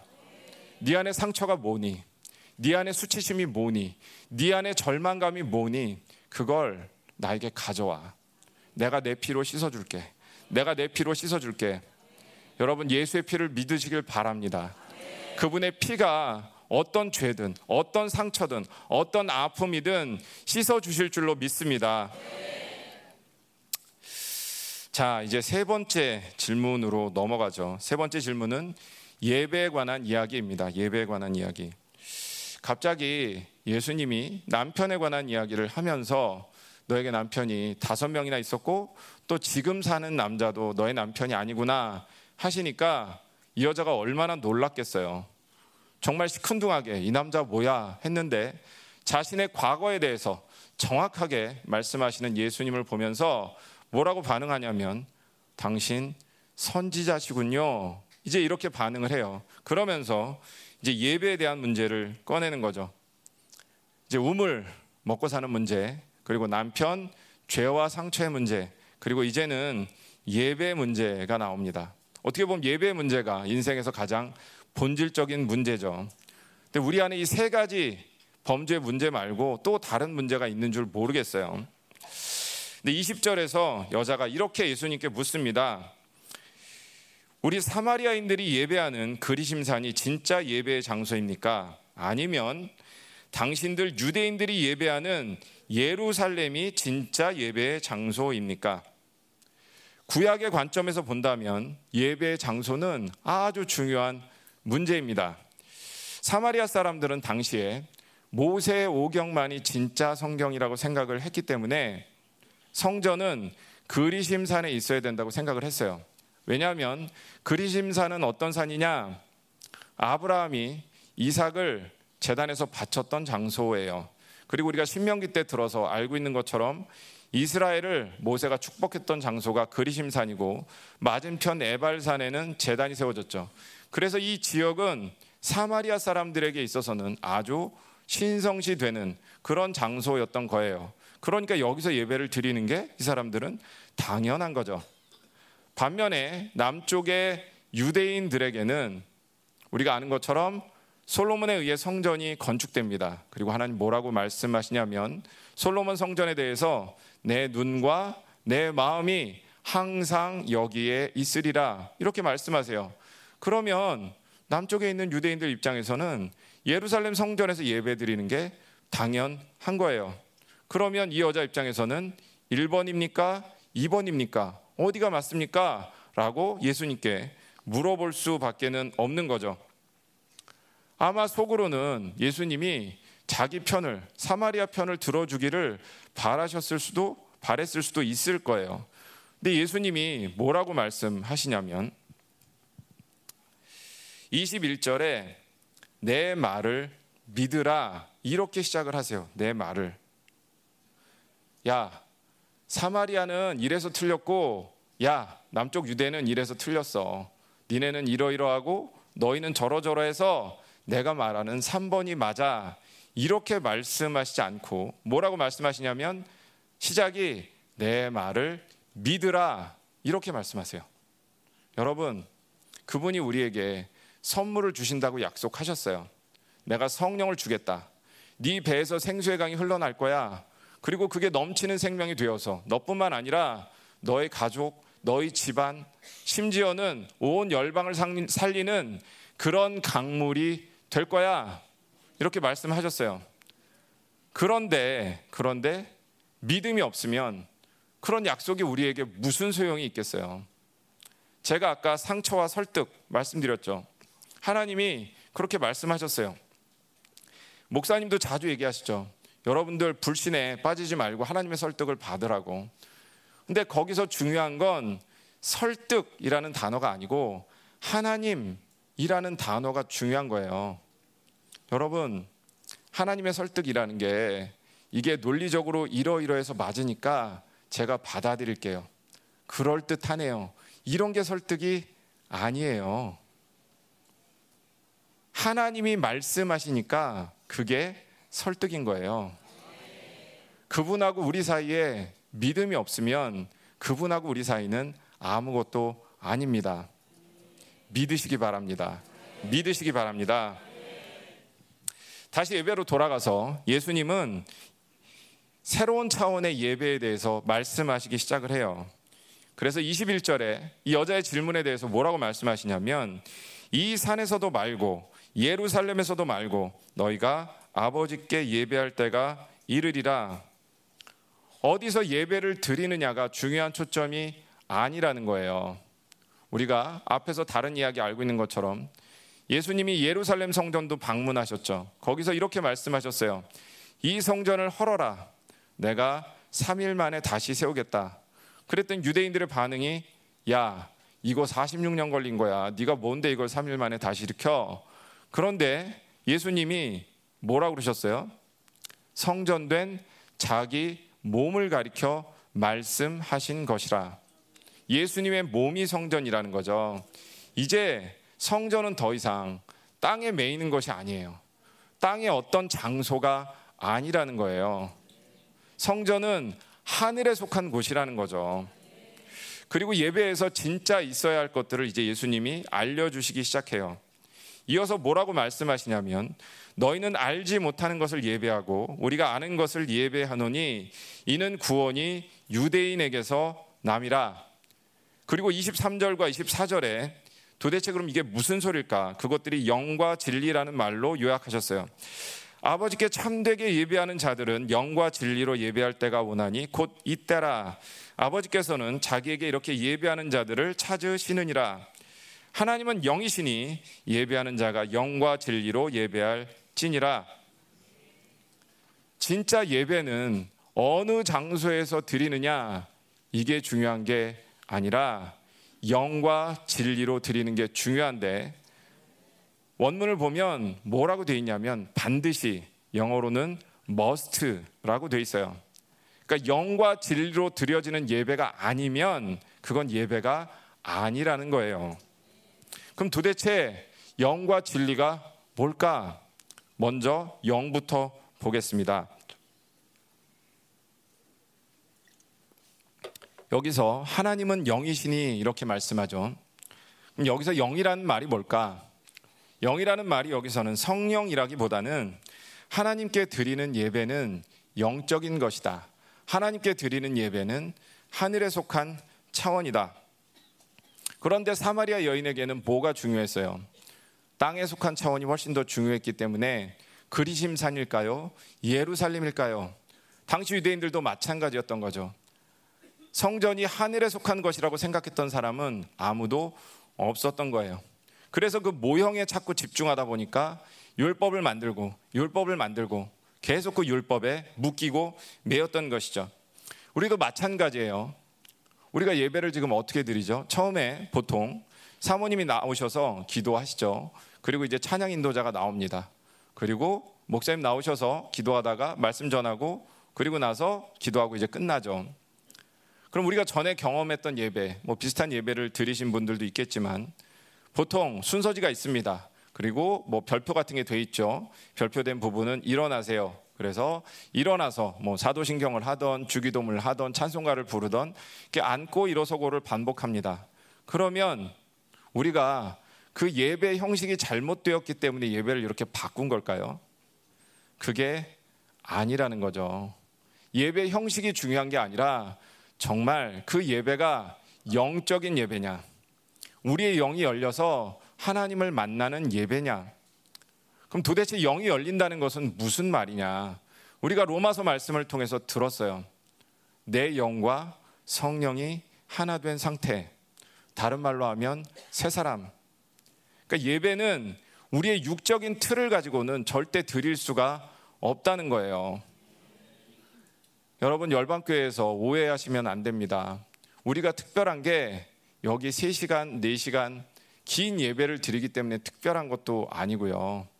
누군가가 옆에서 불받아서 쓰러지고 뒹굴기 때문에 특별한 것도 아니고요. 우리의 영이 열려서 하나님을 만날 때만, 그분을 경험할 때만 그 예배가 나에게 의미가 있는 거예요. 그러면 이게 특별한 사람들만 가능한 예배냐? 엄청나게 뭔가를 내공을 쌓아야지만 이런 영적인 예배를 드릴 수 있는 거냐? 그렇지 않다는 거죠. 그렇지 않아요. 여러분, 여러분들 잘 아시는 천국 잔치에 관한 비유 있죠. 거기 보면 잔치가 열렸습니다. 왕이 손님들을 초청합니다. 원래 초청받았던 사람들은 다 이런저런 핑계를 대고 오지 않습니다. 그래서 길에 나가서 막 닥치는 대로 사람들을 데려오죠. 우리가 잘 아는 것처럼 여기서 왕은 하나님이십니다. 그리고 여기서 그 종들은 천사들이죠. 여기서 초대받은 사람들, 또 길에서 만난 사람들, 모두 다 예배라는 잔치로 초대받은 거예요. 근데 여기서 마지막 부분에 보면 한 가지 예복을 입지 않은 사람을 밖으로 내보내라고 말씀하십니다. 예복이 뭘까요? 예배가 여기서 예복은 그분이 주시는 의로움입니다. 예수의 피예요. 이 중에 예수의 피를 경험하지 못하신 분, 그분이 주시는 예복을 아직 받지 못하신 분 있나요? 없어요. 없어요. 그런데 문제는 뭡니까? 그분이 주신 예복을 입고 예배 자리에 와야 하는데 다른 옷을 입고 온다는 게 문제예요. 여러분, 옷을 못 받았으면 못 받았다고 얘기하세요. 특별히 중고등부, 우리 청년들. 아직 하나님을 못 만났어. 나는 구원의 확증이 없어. 그럼 얘기를 해야 돼. 저는 아직 구원받지 못했어요. 구원받은 척 하면 안 돼. 너희가 기도하는 척 하면 안 되고 너희가 찬양하는 척 하면 안 되는 거야. 하나님을 만난 사람은 분명히 달라. 제가 하나님을 만났어요라고 말하지 않아도 보면 알 수 있어. 열방교회뿐만이 아니라 다른 지역, 다른 교회 가도 마찬가지야. 아, 이 사람 하나님 만난 사람이구나. 금방 알 수 있어. 또 반대로 하나님을 못 만난 사람, 엄청 묶인 사람들은 또 보면 그냥 알 수 있어. 이게 무슨 대단한 영적 실력이 있어야 하고 대단한 영분별이 있어야 되는 게 아니야. 생수의 강이라는 건 내 안에 생수의 강이 있는 사람은 자연스럽게 그 생수의 강물이 흘러 넘치게 돼 있어. 근데 너희 안에 그런 생수의 강물이 흘러 넘치지 않는다면 너희는 구원받지 못한 거야. 내가 아까 뭐라 그래서 구원받지 못하면 지옥 가는 거야, 지옥. 우리 교회가 너무 거룩 또 너무 영화로움을 얘기하다 보니까 사실은 유치해서 천국 지옥 얘기 잘 안 하지. 근데 근데 나는 지금도 믿음으로 보면 그 지옥불이 보여. 그 살타는 냄새가 느껴진다고. 그게 영원이야, 영원. 그냥 내가 일주일 동안 거기서 고생하면 나오는 게 아니라 내가 그 지옥불에 던져지면 영원토록. 거기는 하나님의 자비와 긍휼이 한 방울도 없는 곳이야. 한 방울도. 거기서 영원토록 썩어야 돼. 불에 타면서. 너희 하나님 만나야 돼. 정말 하나님 만나야 돼. 차라리 정직하게 얘기를 해. 저 아직 구원 못 받았어요. 저는 구원 못 받은 것 같아요. 하나님께 정말 부르짖어야 돼. 우리 어른들도 마찬가지입니다. 애들뿐만이 아니에요. 제가 애들한테 얘기했지만 사실은 어른들도 마찬가지입니다. 정직하게 얘기하세요. 저는 아직 구원의 확증이 없습니다. 제가 영국에서 돌아오고 나서 목사님이 그런 얘기를 하시더라고요. 아직 우리 교회 구원의 확증이 없는 사람들도 있다고. 저는 그래서 속으로 에이 설마 여기 열방교회잖아. 근데 그게 착각이라는 걸 알았어요. 여러분 우리도 똑같아요. 제가 애들한테 뭐라고 하는 게 아니라 우리도 똑같습니다. 구원 받은 사람은 이 생수의 강물이라는 건 가만히 있질 않아요. 내 안에서 생수의 강이 터져 나와서 반드시 그 영향력이 흘러가게 돼 있어요. 구원의 확증이 없는 분들 계시죠? 하나님을 경험하지 못한 분들 계시죠? 그러면 정직하게 얘기하세요. 도와달라고 얘기하세요. 저는 아직 하나님을 만나본 적이 없습니다. 하나님을 경험해 본 적이 없습니다. 그리고 이런 분들 계실 거예요. 저 5년 전에는 만났는데요. 10년 전에는 만났는데요. 제가 말씀드렸죠. 야곱의 몸을 찾지 말라고. 하나님은 지금 내게 다가오시는 하나님.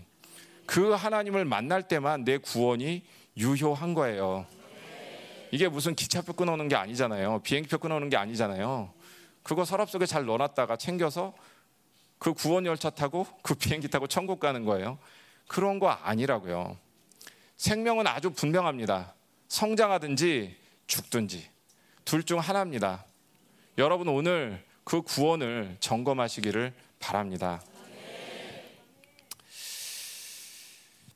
제가 음, 목사님이 이런 얘기 하셨죠. 이것도 우리가 참 반복해서 들었어요. 예배 때 하나님을 만나야 된다. 하나님을 만나야 된다. 여러분들 52주 동안 이 주일 예배가 드려지는데 그 하나님을 여러분들이 매주 만난다고 생각해 봐라. 대통령을 매주 만나도 사람의 인생이 확 변할 텐데 여러분 하나님을 계속 만나면 인생이 변한다. 목사님 이 얘기 엄청 많이 하셨잖아요. 그런데 우리가 왜 하나님을 못 만날까? 결국 영이 열리지 않아서 그런 거잖아요. 우리가 그래서 호세아에서 또 무슨 얘기를 들었어요? 누스 얘기를 들었죠. 누스. 이것도 계시가 사실은 어렵죠. 복잡하죠. 근데 제가 얼마 전에 제 핸드폰을 보다가 아, 단순하구나. 이걸 깨달았어요. 뭐냐면 핸드폰에 보니까 갑자기 핸드폰에서 보고를 해주더라고요. 당신이 일주일 동안 핸드폰을 사용하신 시간은 얼마고 지난주에 비해서 얼마를 더 썼고 덜 썼고 제가 알려달라고 하지도 않았는데 핸드폰이 친절하게 가르쳐 주는 거예요. 뭐지? 그러면서 제 안에 퍼뜩 든 생각이 아, 단순하구나. 만약에 이 핸드폰 사용 시간을 알려주는 것처럼 누군가가 아니면 정말 핸드폰을 통해서 당신이 일주일 동안 하나님을 생각한 시간이 몇 시간입니다. 지난주에 비해서 몇 시간 더 생각했고, 지난주에 비해서 몇 시간 덜 생각하셨습니다. 이렇게 친절하게 알려준다면 그게 우리에게 얼마나 긴장감을 줄까요? 여러분, 막 뉴스에 보혈 뿌리면서 우리가 기도하잖아요. 사실은 뉴스에 보혈을 뿌리기 전에 우리가 보지 말아야 할 것들 안 보고 찾지 말아야 할 것들 안 찾으면 간단해요. 여러분들 찾지 마세요. 보지 마세요. 네. 예배라는 게 결국 다른 게 아닙니다. 뭐 영이 열려야 된다. 영으로 하나님을 만나야 된다. 지금 이런 분들 있어요. 나도 최선을 다하고 있는데 어떻게 하라고 더 여기서 어떻게 내가 영을 열려면 뭐 내 영이 열렸는지 봐달라고 염식 집사님처럼 영의 뚜껑을 네. 제가 또 이번에 해외에서 사역자들 왔잖아요 예배라는 게 정말 단순하구나 또 한 가지 느낀 게 있었어요 이번에 남미 중미에서 많은 분들이 와서 몇 주간 함께 지내다가 가셨잖아요 함께 예배드리다 가셨잖아요 그때 그분들이 흘려보내는 기름 부으심 중에 저를 감동시킨 건 뭐였냐면 진심이었어요. 진심. 그분들 나와서 여기서 간증하셨죠. 저는 차를 팔았습니다. 저는 땅을 팔았습니다. 저는 이것들을 포기했습니다. 여러분, 여기 뭐 대단한 게 있다고. 근데 성경 말씀에 분명히 나와 있어요. 천국은 마치 밭에 감추인 보아와 같아서 그 모든 소유를 팔아 그 밭을 사느니라. 천국은 마치 값진 진주를 귀한 진주를 구하는 장사와 같으니 그 모든 소유를 팔아 그 진주를 사느니라. 여러분, 예배라는 게 정말 하나님을 만나는 자리라면 어떤 대가를 지불해도 아깝지 않은 거예요. 그때 목사님이 잠깐 나누셨는데 여기서 간증은 안 하셨지만 그 호세 사무엘 목사님이 리더 모임 때 잠깐 나누셨어요. 그때 제가 사실은 이상하다고 생각을 했어요.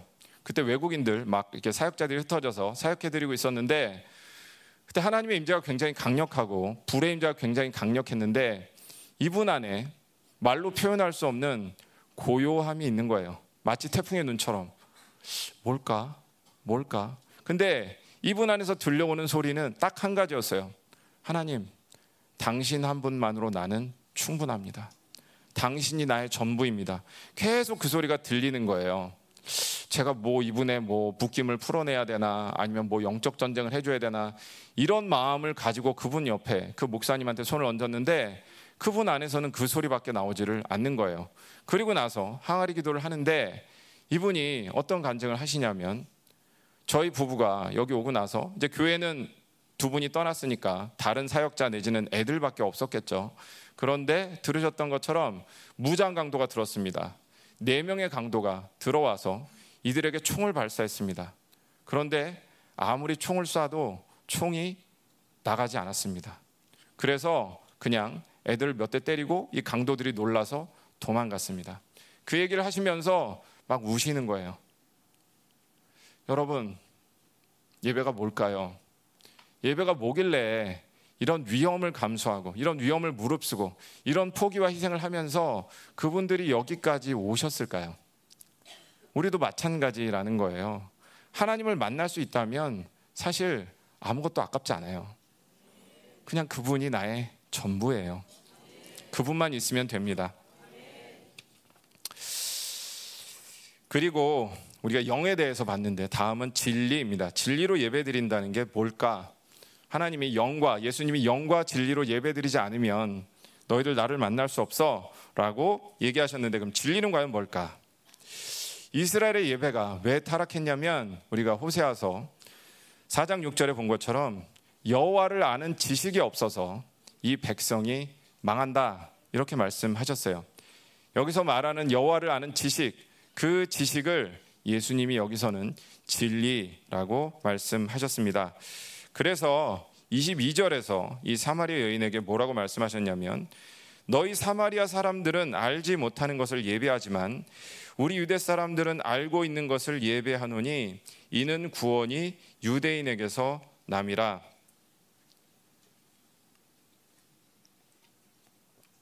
당시 사람들이 가졌던 문제가 뭘까요? 예루살렘에 성전이 있었습니다. 그리심산에 성전이 있었습니다. 성전은 있는데 내가 예배드리는 대상이 누군지를 모른다는 거예요. 내가 지금 누구에게 예배드리는지 모른다는 거예요. 내가 예배드리는 그 하나님이 어떤 분인지 모르고 예배를 드린다는 거예요. 여러분, 잘 모르는 사람과 마주쳐서 무슨 이야기를 하십니까? 여러분들은. 내가 잘 모르는 어떤 사람을 만났는데 그 사람과 사랑에 대해서 얘기하시나요? 영광에 대해서 얘기하시나요? 그렇지 않죠. 잘 모르는 사람과 사실은 차만 잠깐 같이 타도 불편할 때가 있어요. 그런데 우리는 잘 모르는 하나님을 매주 시간을 정해놓고 여기 와서 만나려고 하고 있는 거예요. 52주 동안 잘 모르는 하나님을 만나려니 그게 얼마나 힘듭니까? 그게 얼마나 고생입니까? 그러면 안 된다는 거죠.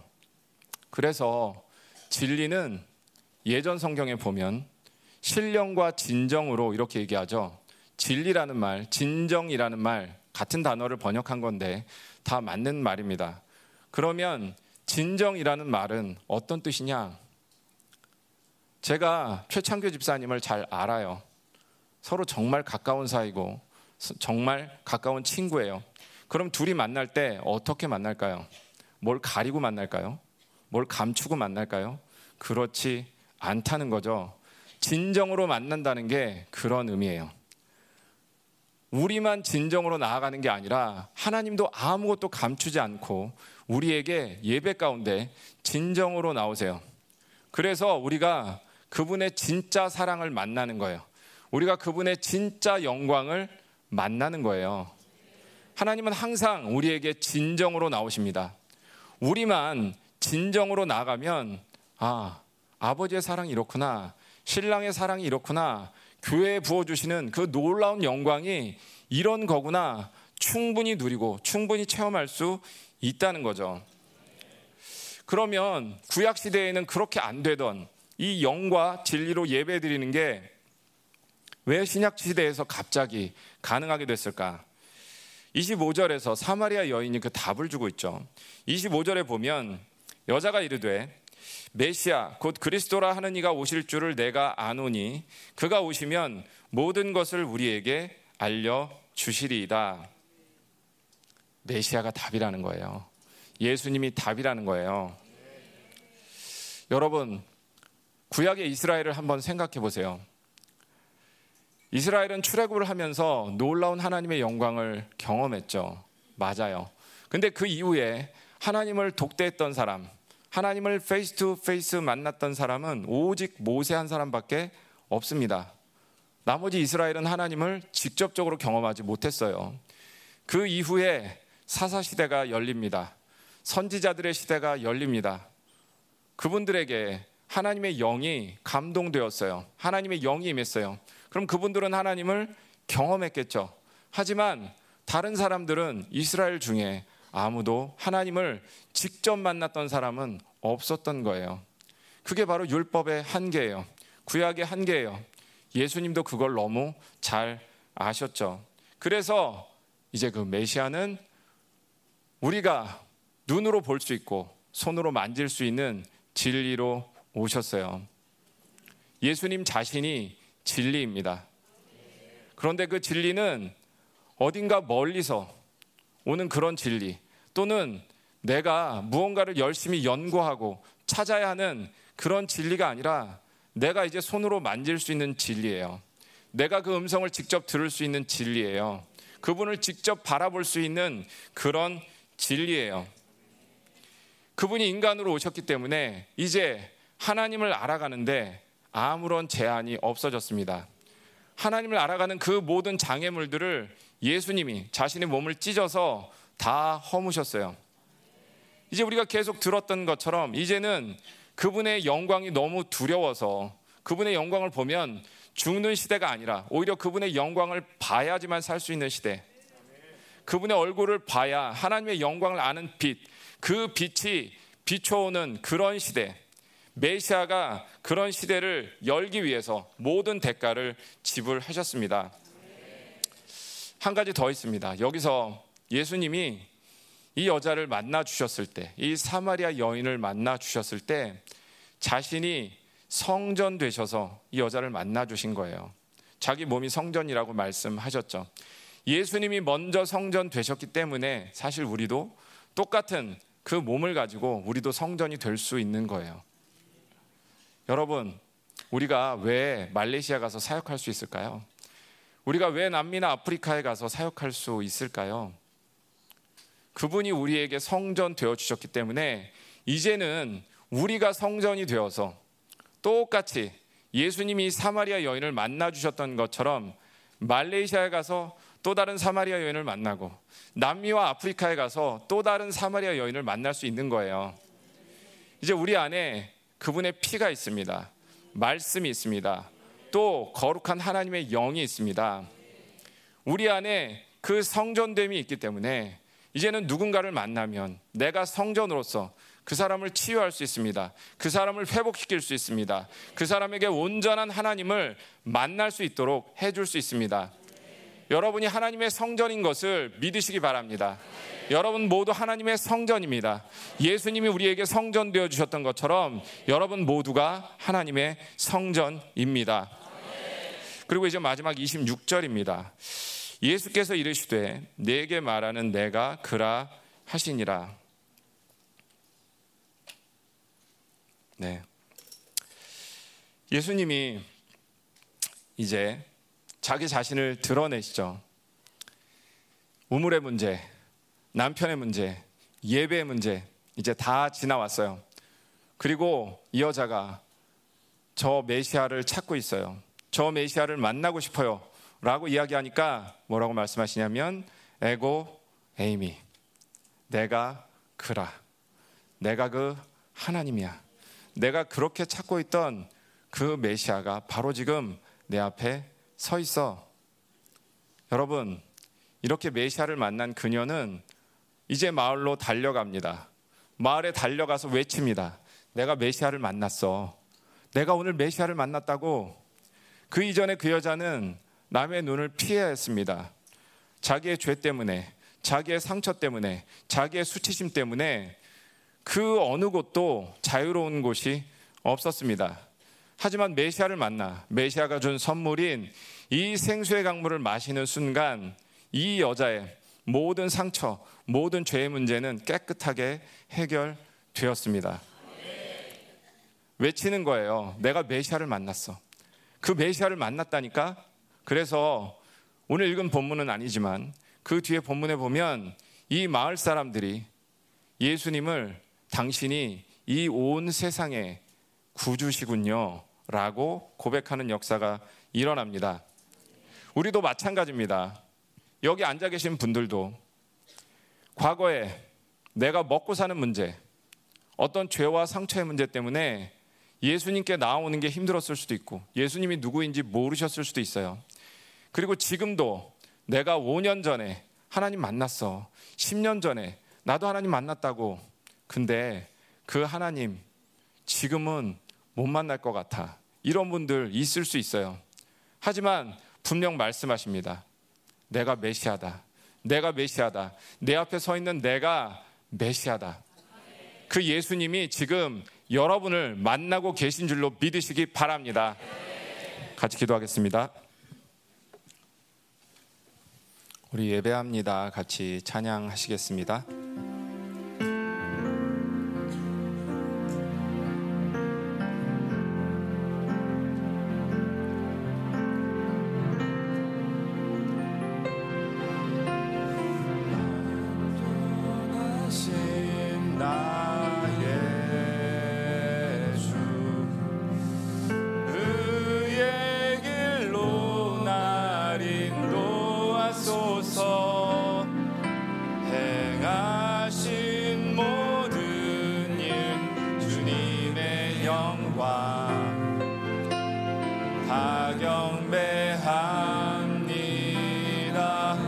완전하신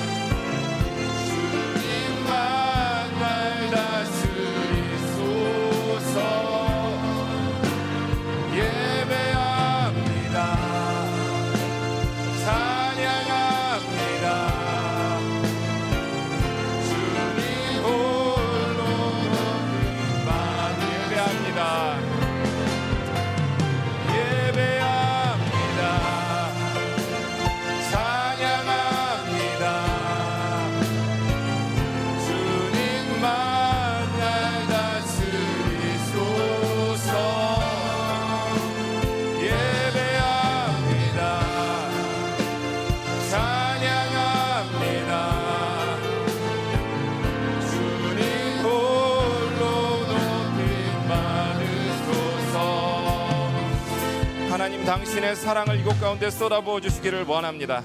주님, 당신이 신랑 되시기 위해 그 모든 대가를 지불하셨지만 그것을 기쁘신 뜻이라고 말씀하신 주님, 우리 안에 어떤 상처가 있던 어떤 묶임이 있던 어떤 오염이 있던 하나님 너는 나의 거룩한 신부야 라고 나에게 의를 부여하신 그 하나님 그 하나님을 이 시간 경험하기를 원합니다.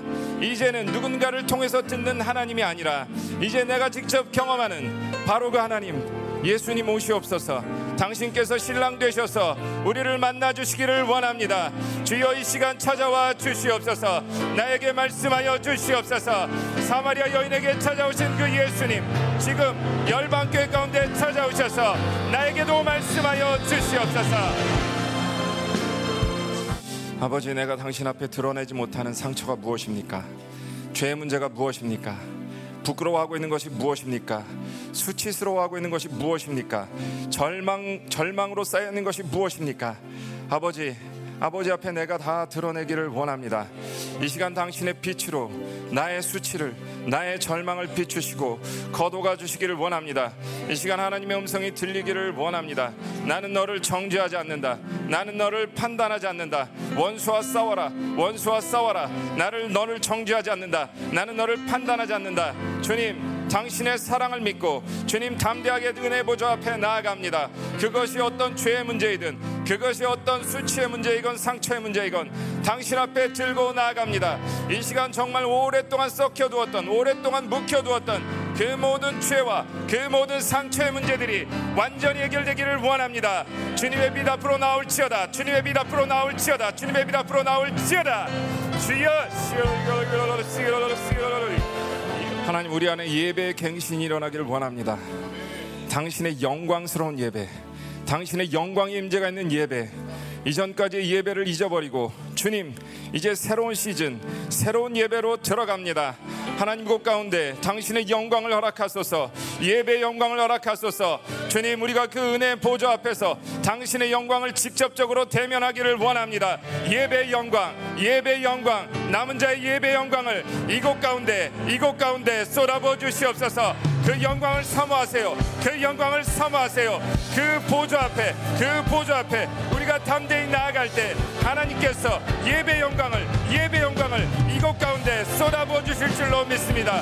예배 영광 예배 영광 예배 영광 영광이 말지어다 영광이 말지어다 영광이 말지어다 하나님 아버지 감사합니다. 우리에게 말레이시아 집회 큰 승리를 주시고 또 이곳 예배 가운데도 큰 승리를 주심을 감사드립니다. 예수님, 당신이 우리의 신랑입니다. 당신이 우리를 위해 모든 대가를 이미 지불하셨고 우리를 거룩한 신부라고 부르십니다. 하나님 우리가 믿음으로 반응하기를 원합니다. 주님, 더 이상 내가 세상을 바라보지 않겠습니다. 다른 것들을 내가 신랑이라고 부르지 않겠습니다. 하나님 내 안에 죄의 문제가 있습니다. 상처의 문제가 있습니다. 하지만 당신 앞에 그 모든 것들을 들고 기꺼이 나아갑니다. 하나님 만져 주시옵소서. 깨끗하게 하여 주시옵소서. 내 안에 수치심, 절망감, 두려움, 좌절, 슬픔, 불신 이 모든 것들 주님 보혈을 선포합니다. 예수의 피를 선포합니다. 예수의 피, 예수의 피, 예수의 피 깨끗하게 될지어다. 깨끗하게 될지어다. 하나님 이제 우리가 새로운 예배를 갈망합니다. 하나님의 영광이 덮는 그 예배. 주님 천년 왕국의 그 예배를 지금부터 경험하기를 원합니다. 예수님을 직접 얼굴과 얼굴을 마주대하고 바라볼 수 있는 그 예배를 사모합니다. 이 새로운 시즌에 그 영광스러운 예배를 우리 열방교회 또 남은 자의 교회들에게 허락하여 주시옵소서. 하나님 드려진 예물을 위해서 기도합니다. 주님 이들이 이들의 마음뿐만 아니라 이들의 삶을 담아 하나님 앞에 이 예물을 올려드립니다. 당신께서 흠양하시고 축복하여 주시옵소서. 또한 주님 오늘 우리가 믿음으로 통일을 바라보며 통일원금을 당신께 드렸습니다. 저 북녘 땅에 우리가 믿음으로 심은 대로 통일 세대가 자라나게 하시고 통일이 이루어지는 그날 남쪽의 남은 자와 북쪽의 남은 자가 만나 함께 영광스러운 예배를 드릴 수 있도록 축복하여 주시옵소서. 이제는 교회 머리 되신 우리 주 예수 그리스도의 은혜와 거룩하신 아버지 하나님의 사랑과 성령 하나님의 내주 교통 위로 충만케 하시는 역사가 그분의 거룩한 신부로 살기로 결단하는 우리 사랑하는 성도들의 가정과 기업과 직장과 비전 위에 생명 사역과 열방 교회 위에 또 말레이시아에서 사역하고 있는 우리 목사님 사모님과 또 말레이시아 교회들 위에 또 우리 선교사님들 위에 지금부터 영원까지 함께 하시기를 간절히 축원하옵나이다.